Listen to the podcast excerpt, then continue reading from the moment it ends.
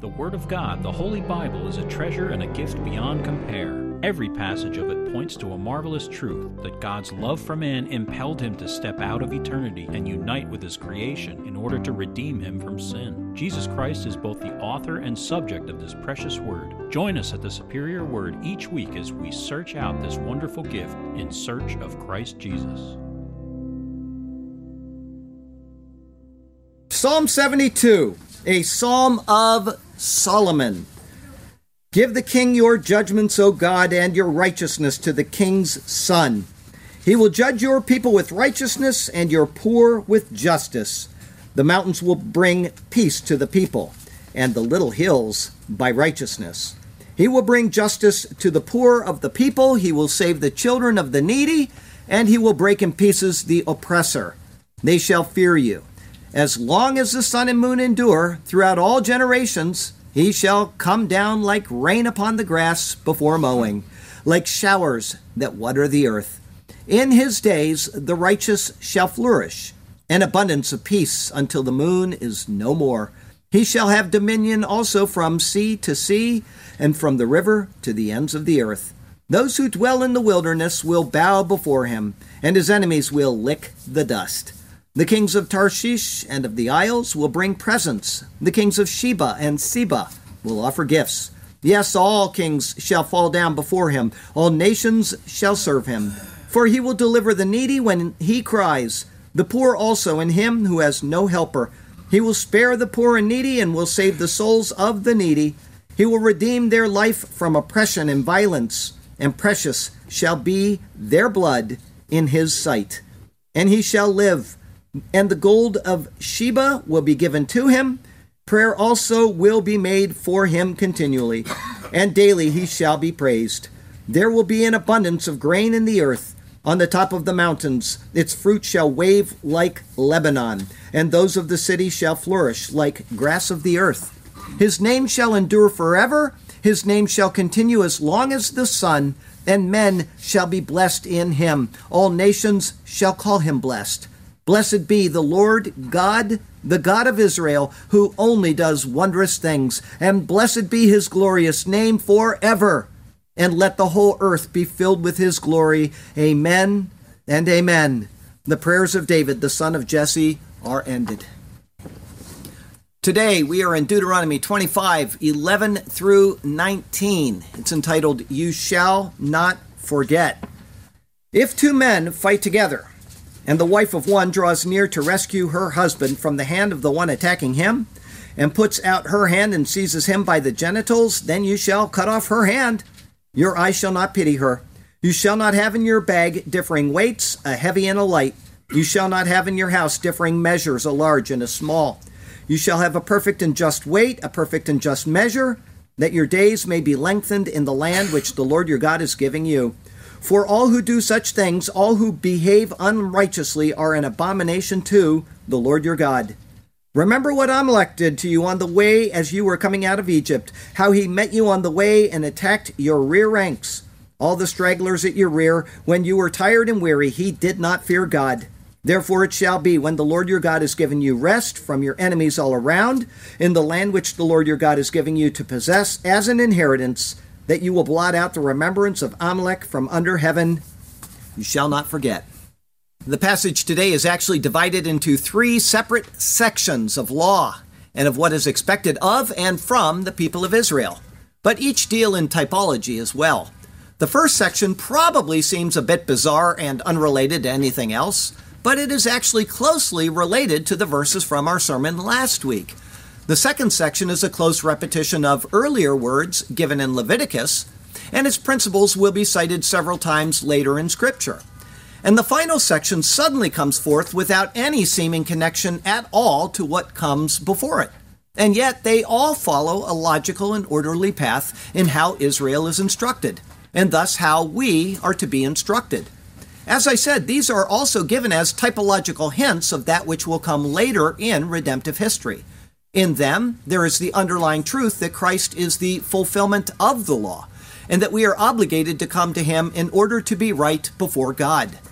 Once we are right with him because of our relationship to him in Christ, we are then given the ability to conduct ourselves properly before him, advancing on and destroying the enemies of the Lord's people as we go. Our text verse comes from Second Timothy two. It is verses one through four. You therefore, my son, be strong in the grace that is in Christ Jesus, and the things that you have heard from me among many witnesses, commit these to faithful men who will be able to teach others also. You therefore must endure hardship as a good soldier of Jesus Christ. No one engaged in warfare entangles himself with the affairs of this life, that he may please him who enlisted him as a soldier. Only the third passage in our verses today really anticipates warfare, but for the believer in Christ, all three are to be understood from the perspective that we are in a war, and that we must use the implements of our warfare properly in order to win the battles we are to face.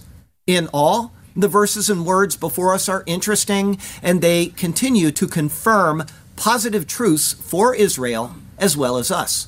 Also, they are to be taken as warnings for Israel as well as admonitions for us. The Lord does not waste words, and when he can convey two or three or even more ideas in a single passage, he will do so.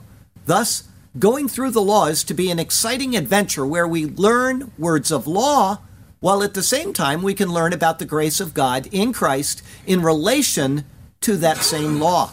It is a marvelous journey that we are on. On the day I typed this sermon, my friend Sergio emailed me that he had been to an excavation site to record something for one of his YouTube videos. I told him I had been excavating as well. With that, he sent back a question mark asking what I meant. I told him I had been digging out treasures, excavating from the word. That is what we are to do. Dig, search out, and bring forth treasure. And there is so very much treasure to be found in his superior word. And so let us turn to that precious word once again, and may God speak to us through his word today, and may his glorious name ever be praised. Our first of three thoughts today is your eye shall not pity. It's verses eleven and twelve. The previous section, detailed last week, dealt with the issue of raising up a son for the name of a dead husband by a brother of the husband. In that, he did not want to fulfill the duty, and thus he denied her dead husband the right to have his name continue. In this, she was allowed to openly rebuke him and publicly disgrace him for his unwillingness to act as the law provided. The first verse of the passage today will now take that precept and move it from the man who is the wrongdoer to the woman. This is evidenced with the first words of the passage, verse eleven. If two men fight together, Ki yinatsu anashim yachta ish ve'achiv. When fight men together, man and brother. This then could be referring to two Hebrew men, herein called brothers, and this is how most translations state it. One and another, or a man and his countrymen, or something like that. But if it meant any man, that could just as easily be said in the Hebrew. Both the Aramaic Bible and the Greek translation stick with the word brother. Based on the fact that the previous section dealt with interactions with a brother, it seems that this is probably the intent of the Hebrew. Two men, brothers, are striving together. Verse eleven continues, and the wife of one draws near to rescue her husband from the hand of the one attacking him. This would be a natural reaction for a wife. Her husband is getting pounded on, and she wants to protect him. But being the weaker sex and knowing that she has a limited ability to do so, she looks to gain an advantage in the matter. Verse eleven continues, and puts out her hand and seizes him by the genitals. Nothing is said of the woman defending her husband in some other way. If she were to hit the man over the head with a broom, the law is silent on that. I know that's funny, but think it through. He only picks out this one thing, so he must be making a point. But in her actions, she reaches out and grabs what the Hebrew calls the mabush. It is a word coming from bosh, meaning to be ashamed. Thus, it describes that which is hidden. The reason for highlighting this is twofold. First, this is where the life of man is transferred from. To act in such a manner, then, is to threaten life itself, even if not his personally. This is similar to the principle seen in Exodus twenty-one, where it says, if men fight and hurt a woman with child so that she gives birth prematurely, yet no harm follows, he shall surely be punished accordingly as the woman's husband imposes on him, and he shall pay as the judges determine. But if any harm follows, then you shall give life for life. In other words, the life in the womb is a human being, and if that baby dies, that person's life is forfeit. Eye for eye, tooth for tooth, hand for hand, foot for foot, burn for burn, wound for wound, stripe for stripe. In such an instance, life is threatened. What happens to the child is to also be the penalty imposed upon the man.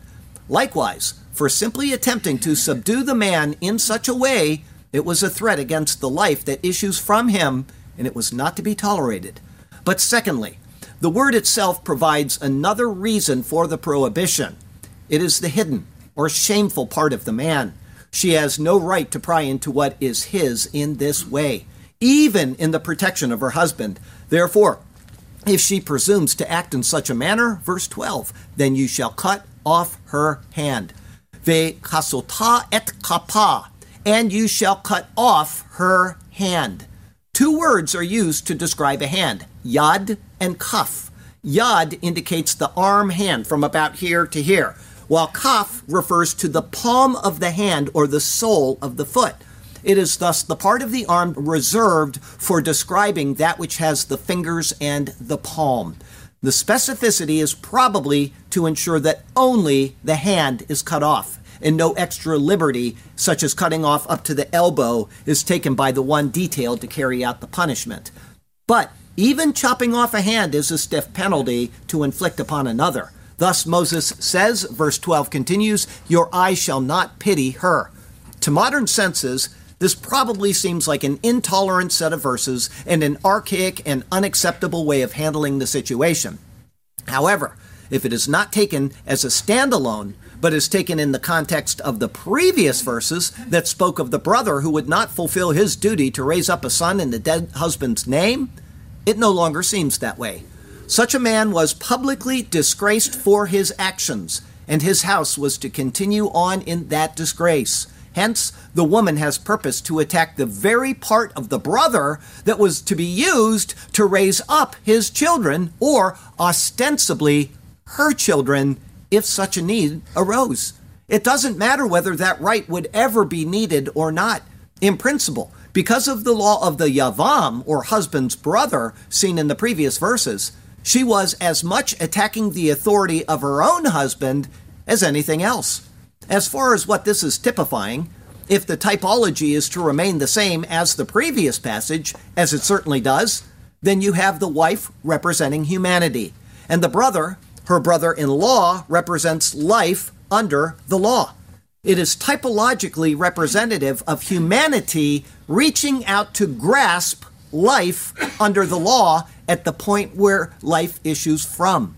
In other words, we are seeing a picture of humanity attempting to obtain life through the law. One could look to Leviticus eighteen, verse five to understand this. You shall therefore keep my statutes and my judgments, which if a man does, he shall live by them. I am the Lord. If you do the things of the law, then you will live. We've been shown time and again that that is impossible. But this is a picture of somebody trying to merit life apart from the work of Jesus Christ. However, though life issues through a man's private parts, so does sin. And Paul explains that in relation to the law. Romans three twenty, therefore by the deeds of the law, no flesh will be justified in his sight, for by the law is the knowledge of sin. That this is dealing with the law and the transfer of sin, the terminology of the passage makes it perfectly clear. The Hebrew word indicates that the man's private parts are being highlighted as the spot of shame. This is evidenced in Genesis two, verse twenty-five, where the word bosh is first used, saying, and they were both naked, the man and his wife, and were not ashamed. After the fall, the shame was introduced. In grabbing for the law, one grabs for shame. It is Christ alone who is sufficient to bring life without shame. Hence, Paul says in Romans ten, for with the heart one believes unto righteousness, and with the mouth confession is made unto salvation. For the scripture says, whoever believes on him will not be put to shame. In reaching out for the law, one will only find shame and being cut off. But in reaching out to Christ, who is the fulfillment of the law, one finds righteousness and no shame. It is in him alone that this can come about. There is shame of face before the Lord in what we do, we who have turned and done wickedly in his sight. And yet, the Lord remains faithful and true, and he has promised that he will make all things right. Will we reach out and grab that which brings shame? Or will we reach out for the offer he has made? Will we look to exalt our own name, or will we look to Christ and accept the offered trade? We must choose which way we will go. What we reach for will reveal our heart. The Lord has made his offering, and so let us choose the good path. Let us choose that better part. Our second thought today, differing weights and differing measures. It's verses thirteen through sixteen. Verse thirteen, you shall not have in your bag differing weights.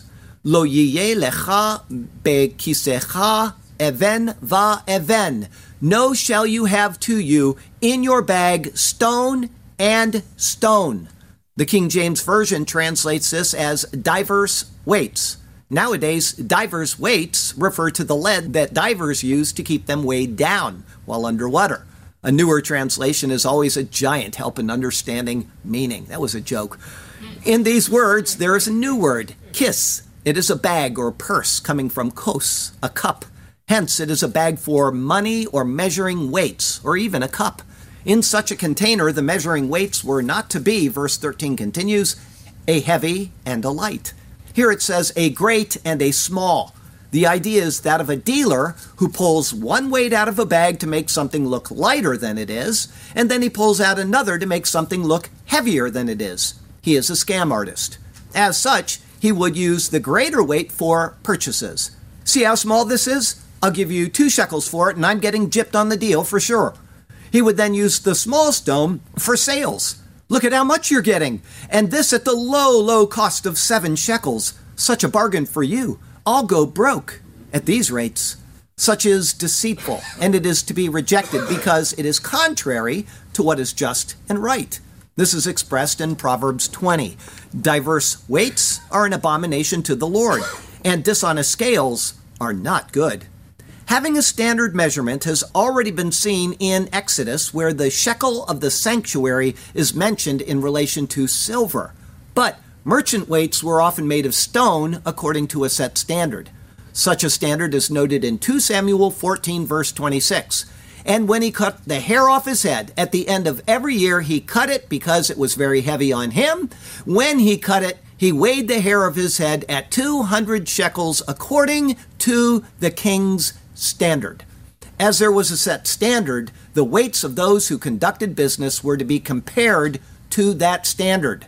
But anyone can make their own false stone that looks close enough to the standard to pass as genuine and yet be far enough off to enrich its owner. It is comparable to today's loading of the dice.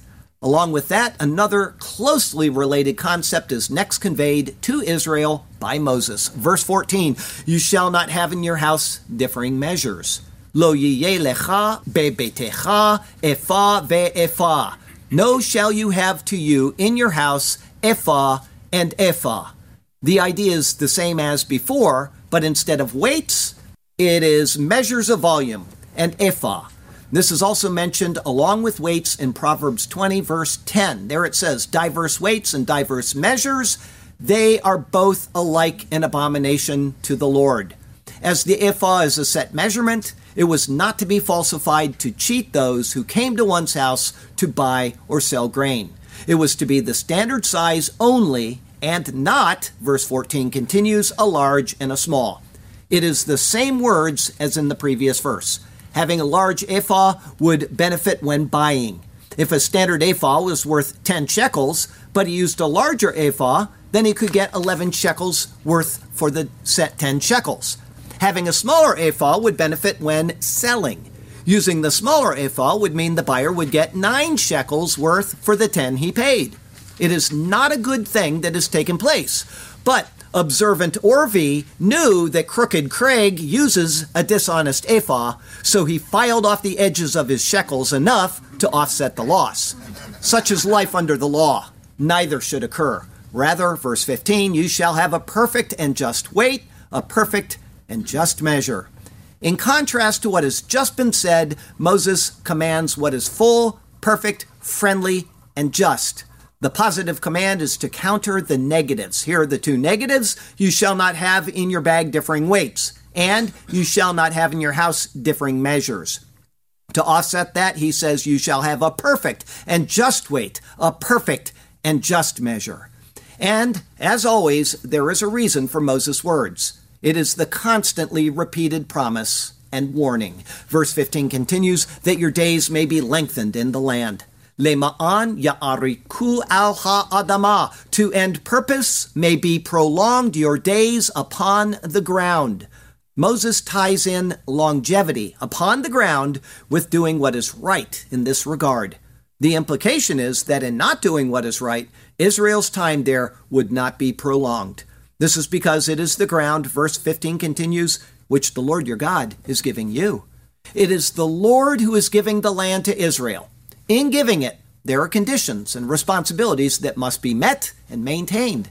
If they do not uphold their part of the bargain, they can expect nothing less than exile from the land to which they have been brought. These commands are based on the same sentiment spoken directly by the Lord in Leviticus nineteen. There it says, you shall do no injustice in judgment, in measurement of length, weight, or volume. You shall have honest scales, honest weights, an honest ephah, an honest hin. I am the Lord your God who brought you out of the land of Egypt. The Lord noted that it is he who brought Israel out of Egypt. As such, Israel was brought from bondage and was to be delivered to freedom, at least freedom from Egypt. In his justice and keeping his promises to the patriarchs, he expected the same justice of those who descended from them. They were to be a holy people to the Lord and to reflect his just, perfect, and truthful character.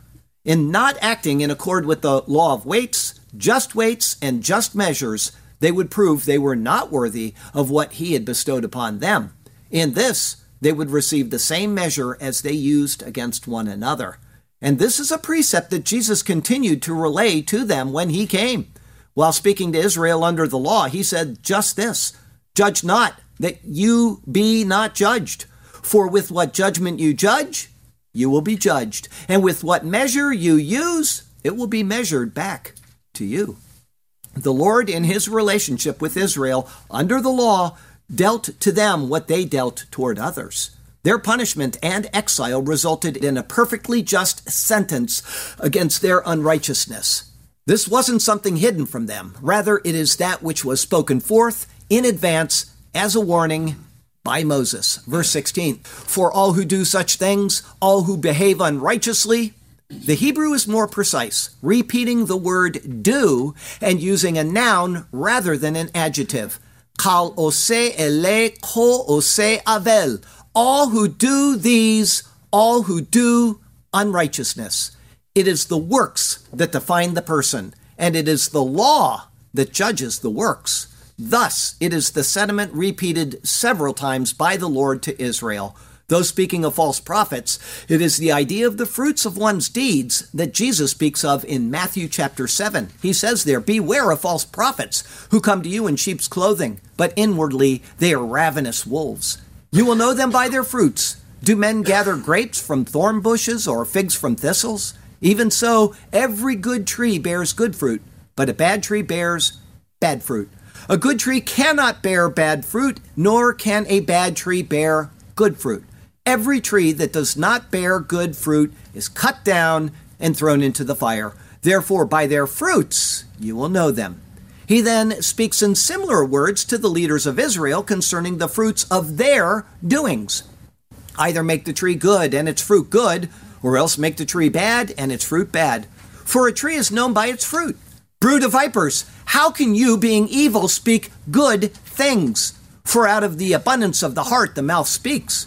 A good man out of the good treasure of his heart brings forth good things, and an evil man out of the evil treasure brings forth evil things. But I say to you that for every idle word men may speak, they will give an account of it in the day of judgment. For by your words you will be justified, and by your words you will be condemned. The issue is the heart, whether the outward display is found in unjust weights and measures or in what is spoken forth with the mouth. A measure is set forth which determines the fate of the one who acts in such a way, or the nation that acts in such a way. The unjust heart is revealed in the unrighteous doing. And all who act in such ways, verse sixteen continues, are an abomination to the Lord your God. The words are actually the first clause of the verse. It says, Ki to'avat Yehovah Elohecha, for the abomination of Yehovah your God are such people. In a literal fulfillment of these words from Moses, and in the same vein as those who Jesus referred to, whose words reflect the state of their hearts, Micah says this concerning Israel. Are there yet treasures of wickedness in the house of the wicked? And the short measure, that is an abomination. Shall I count pure those with the wicked scales and with the bag of deceitful weights? For her rich men are full of violence, her inhabitants have spoken lies, and their tongue is deceitful in their mouth. Though these verses may hardly seem Christological to you, they bear the same stamp of Messiah as does all of the rest of the law. Here we have verses that speak of honest weights and honest measures. Jesus then noted, thus confirming Moses' words concerning their living in the land being dependent on their conduct, that the measure they used under the law, so it would be measured to them.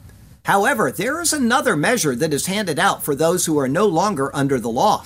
It is Christ who fulfilled the law, and who not only fulfilled it, but who took the full measure of the penalty of the law upon himself.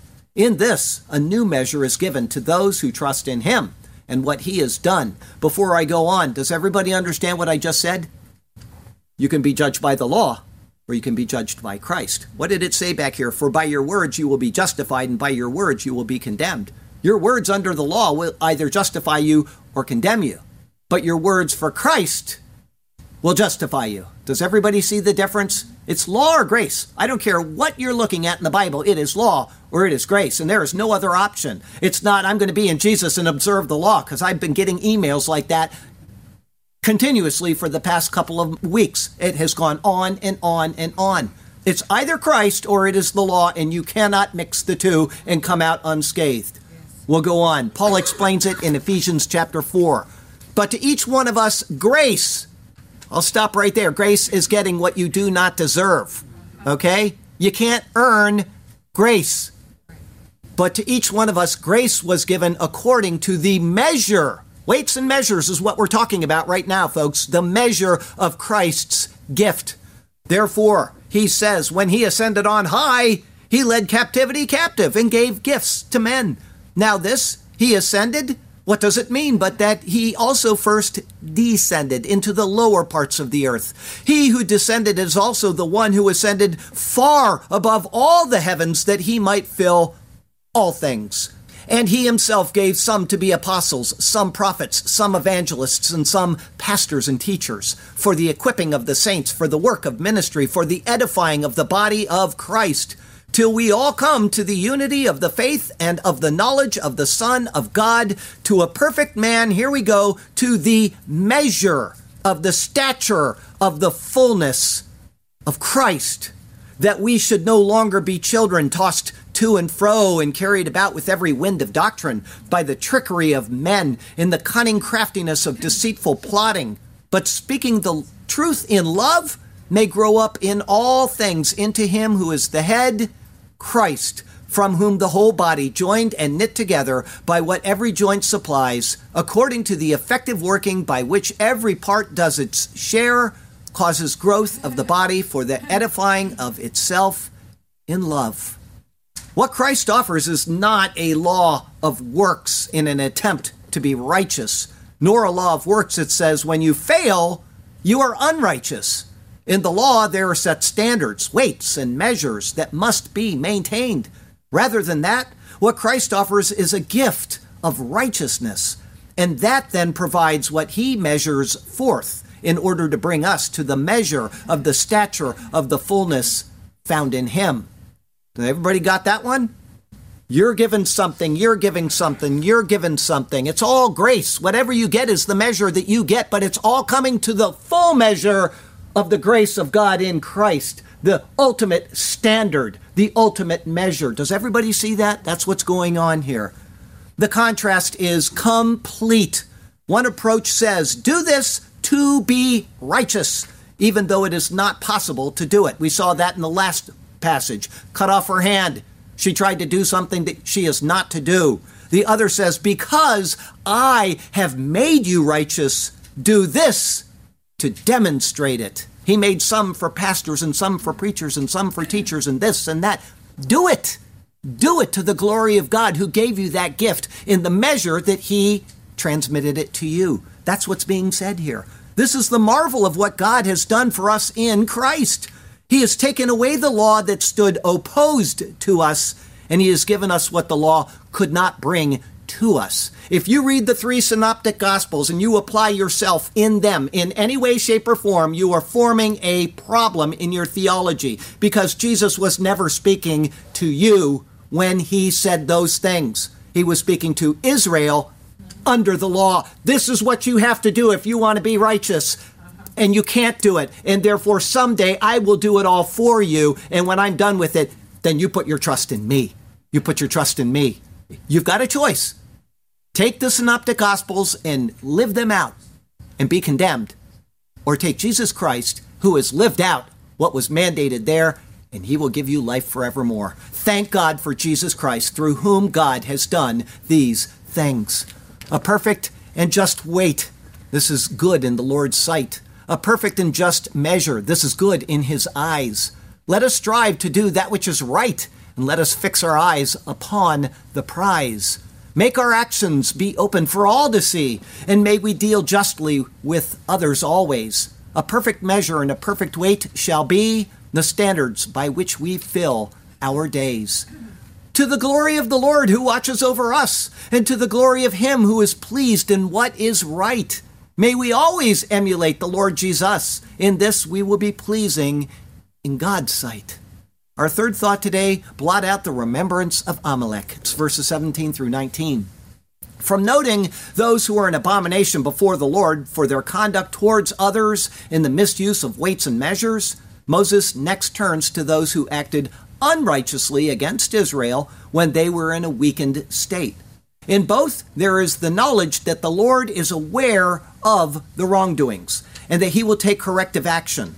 The transition between the two then is evident and made smooth because of this. Verse seventeen, remember what Amalek did to you on the way as you were coming out of Egypt. Just as in Deuteronomy twenty-four, verse nine, and using the same construction of the sentence, Moses jumps from the singular to the plural. Zakor et asher asa lecha Amalek baderek be'tzetechem mimitzrayim.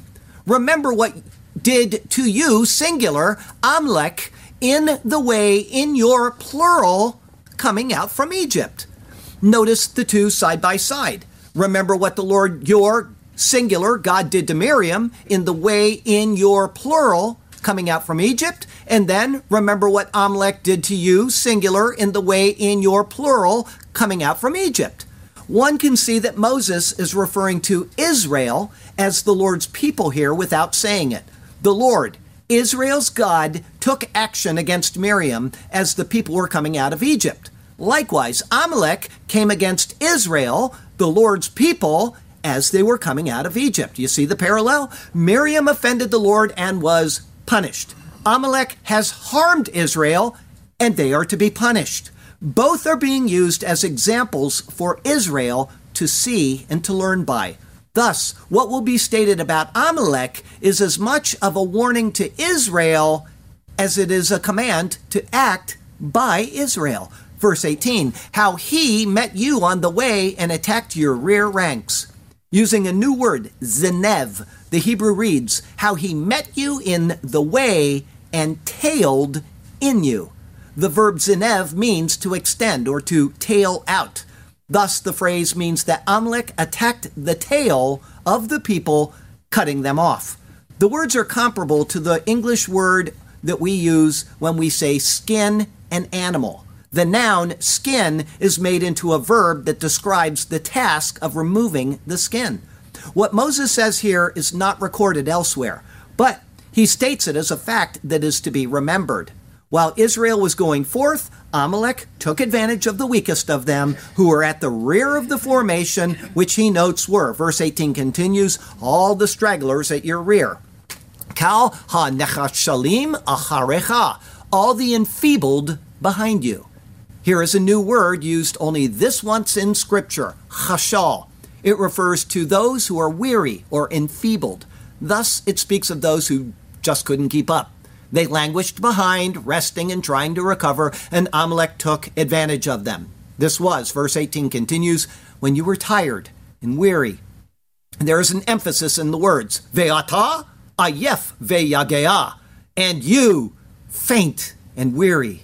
Another new word is given, yagea. It signifies to be wearisome. The entire congregation was in need of water. That's found in Exodus seventeen, which the Lord did provide. And they were worn out, and they were depleted. In this state, Amalek was able to take full advantage of those at the rear ranks.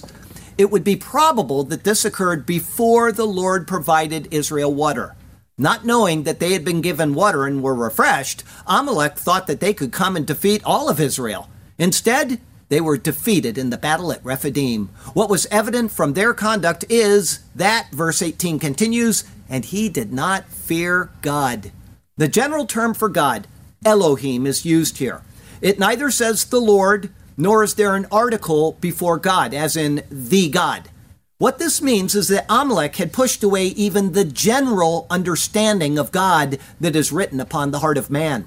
They had suppressed the knowledge of him to the point that there was no fear of him in any respect at all. It sounds just like the people of America today. Amen. We have completely rejected any thought of the, the God in ourselves, and even the general notion of God in ourselves. In such a state, there could be no remedy for them. As such, verse nineteen, therefore it shall be, when the Lord your God has given you rest, it reads, and it shall be in resting Jehovah your God to you. In other words, Israel was on a journey, and they were weak and weary. Their journey is not yet complete, nor will it be until the land before them is subdued. But there is a time coming when the Lord will have given them rest. Verse nineteen continues, from your enemies all around. The word all is stated twice. From all your enemies all around. In other words, all of their enemies in every direction around them will have been pushed back or defeated enough to allow them rest. There will be nothing to distress them when they are called to the action at hand, which is, verse nineteen continues, in the land which the Lord your God is giving you to possess as an inheritance. The land is the promise. It is to be given to Israel by the Lord. It is to be their inheritance, and it will be possessed. These are all stated as axioms by Moses. These things will come to pass. When the state promised in that land, meaning being given rest, is realized, it is then, verse nineteen continues, that you will blot out the remembrance of Amalek from under heaven.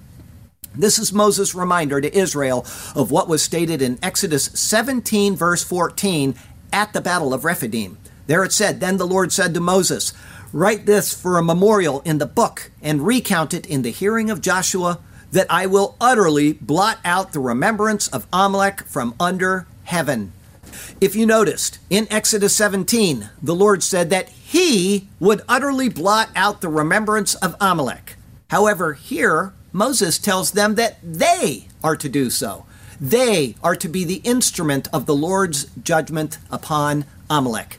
It is the synergistic, meaning working together, relationship that is so often seen in Scripture, be it in the conduct of warfare by Israel, or in the process of salvation, where God does the work to procure salvation, the church does the work of carrying forth the message of salvation, and the sinner accepts what God has done. Everybody see that? People tell you that Jesus Christ does all of the work and you don't have to do anything because he regenerates you in order to believe. That's not taught in the Bible. The Bible teaches that Jesus Christ did everything necessary for you to be saved. Now the church is going to go forth and tell people this. We have our part in it. And then the person hears the message and he calls on Jesus or he rejects Jesus. We all have our part. The Lord uses his people to accomplish his purposes. As such, Israel has a responsibility to fulfill the Lord's will. Understanding this, Moses emphatically states the following. Verse nineteen finishes with, "You shall not forget." Lo tishkach, no shall you forget. Israel was to remember their responsibility and to perform it according to the Lord's will and his directive. This mandate was slowly and carefully carried out. Gideon faced Amalek along with the Midianites.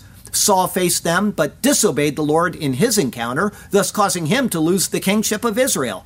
David faced Amalek several times during his reign as well. And the book of Esther describes the destruction of Haman, who descended from Amalek also. But Amalek is used in Scripture in typology as well.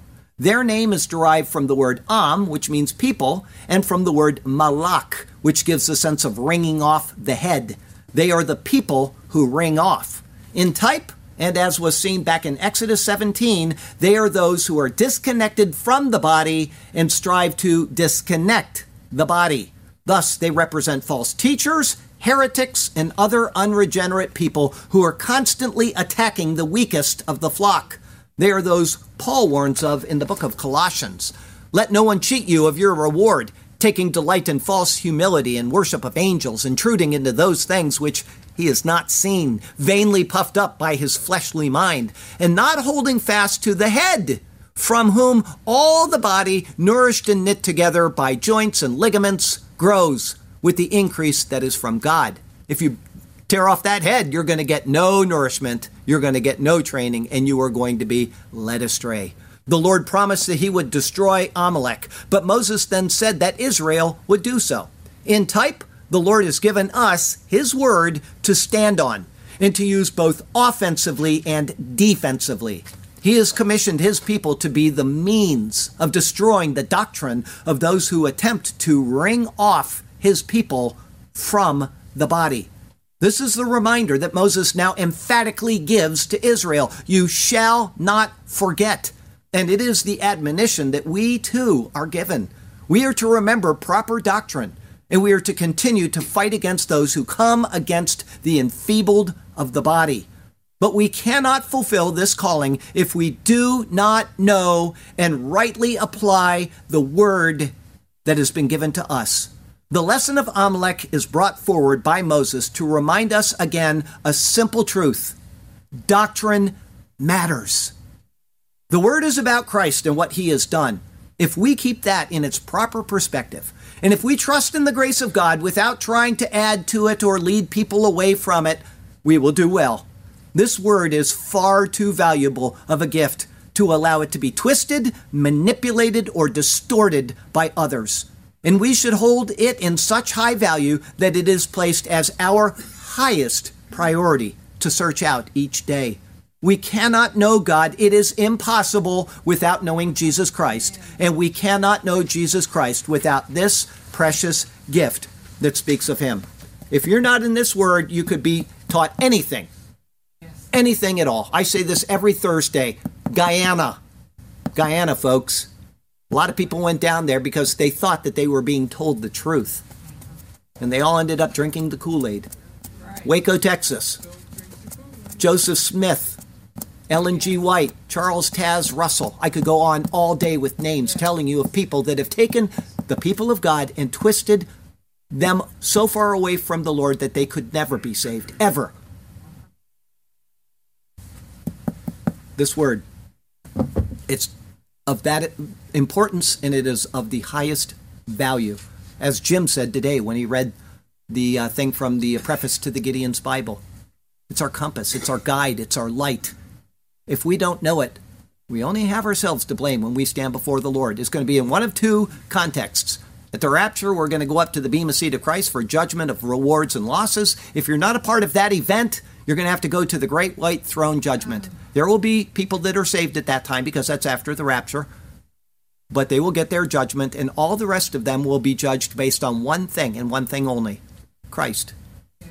That's it. If you accepted Christ, you're going to go to one place, and if you didn't accept Christ, you're going to go to another. How do I know? It's right there. And so let us be responsible stewards of the trust placed into our care. May it be so to the glory of God. Please, if you've never called on Jesus Christ, all I would ask you to do is that first. You can't You can get all the knowledge in the world. I've seen professors in colleges that have a lot of Bible knowledge, and they have no heart for the Lord at all. They're all over the place. Got to get to know Jesus personally first. He died for your sins. He was buried. He was raised. This is the gospel message, and you're not going to go anywhere near God without accepting that premise. After that, you come to the Word and you start studying it. You start reading it. You start listening to people reading commentaries. But if you get into the commentaries first, you've got a problem, because you have no idea if that person is teaching you properly or not. You need to know this Word and then say, you know, that doesn't sound right. I need to talk to somebody about this, and then get a second and a third opinion. As I said, you want to stick with the Gospels? Sure, that's Jesus. The Gospels are Jesus. That must be what we're supposed to listen to. Those three synoptic Gospels are written to Israel under the law, looking forward to Christ's fulfillment of the law. That's what they're there for. They're not instruction for us. Pray that you stand and are counted worthy when you stand before the Son of Man. That's what he says. Pray that you are counted worthy before you stand before the Son of Man. Is he talking to us? No, because Paul says that we are saved. We don't have to pray to be counted worthy. We are counted worthy because of Christ's righteousness. Dispensations. You have to know what dispensation, what is being said and why. What is God doing? How is he revealing these things to us? If you don't know that, it's all just whatever man says. Whatever man says. Our closing verse comes from First Corinthians two. These things we also speak, not in words which man's wisdom teaches, but which the Holy Spirit teaches. Here it is. This is what the Holy Spirit taught us, right here. Up until the time this said amen at the very last page, they relied on the Holy Spirit in one way. Now we have everything he's ever going to give us right here. We have to study what the Holy Spirit teaches, comparing spiritual things with spiritual. But the natural man does not receive the things of the Spirit of God, for they are foolishness to him, nor can he know them because they are spiritually discerned. You can't know these things. You can't know what a rapture is unless you get it out of the Bible. It's not going to happen. You can't know any of the doctrines of Christ unless you get them out of here. You can't just discern them, and that's what Paul calls a mystery. A mystery is something that it is impossible for man to know until God reveals it. And once you have the mystery, the Holy Spirit's given it. Now we know there's this, and there's this, and there's this. Thank God that we have that. The tough part for us now is to learn those things. Please read your Bible. Get up in the morning and read your Bible. Throughout the day, think on what you read. At the end of the day, read your Bible. So easy. Next week is Deuteronomy twenty-six, one through eleven. It's more important than showing up in a three-piece suit. It's entitled The First of the Fruit. That'll be our seventy-third Deuteronomy sermon. The Lord has you exactly where he wants you. He has a good plan and a purpose for you. But he also has expectations of you as he prepares you for entrance into his land of promise. And so follow him and trust him, and he will do marvelous things for you and through you. Okay? Now, I got a question for you. I made this as easy as possible today. Really, I know. I I really did, because I want somebody to get this. My friend Chuck, you're gonna. He's been here many times. There, he and Bill uh, Bonham and his wife Sess, and uh, Karen is Chuck's wife. You got Chuck and Karen and Bill and Sess. Kind of threw two of them in the middle because they come down together. Anyway, they come down each year, and some of you who have been here will recognize them. Anyway, Chuck sent us something called. Huh, I don't want to give it away. Actually, he sent a whole box full, so I can give this away. Apple butter. Has anybody here ever had apple butter? Oh, oh yeah. It's unbelievable. Okay. Uh, he had some last weekend. I'd never had it until I was up visiting them. I went up to Ohio last year, and yeah, no, I'd never, never even heard of it. And we went to a restaurant, and I had that stuff, and I was like, ooh, ah. And they sold it in the restaurant. I carried some home, and they gave me some more. Here we go. This is Lind Fruit Farm homemade apple butter. No granulated sugar added. Okay, so here we go. What book, and this fits right in with what we've been talking about, proper doctrine, what book implores the reader? And if you know it before I finish, because I got a long sentence here, just sh- shout it out. What book implores the reader to not receive into your house or even greet a person who comes to you, but it is not with the doctrine that says Christ is God, meaning Christ come in the flesh? What book tells us that? No, no, no, no. John, there's three, four John books. Wrong. She already said that. Somebody. Oh, two times. Oh, you, what a smart person. You get a, a, a thing of apple butter. I, all you had to do is just keep yelling books, because that's going out today. I I refuse to not have that go out today. Did anybody else say two, John, that I didn't hear? No. Okay. Then, Linda, you got it. Look at Linda, you are the winner of this apple butter. Have you taken one for yourself? I, he sent a box. He sent a box. So in other words, he's got fifteen and you've got one. I think there's eighteen in there. Okay, I got a poem for you, and then we're going to have communion. No apple butter on your communion, okay? This is entitled, You Shall Not Forget.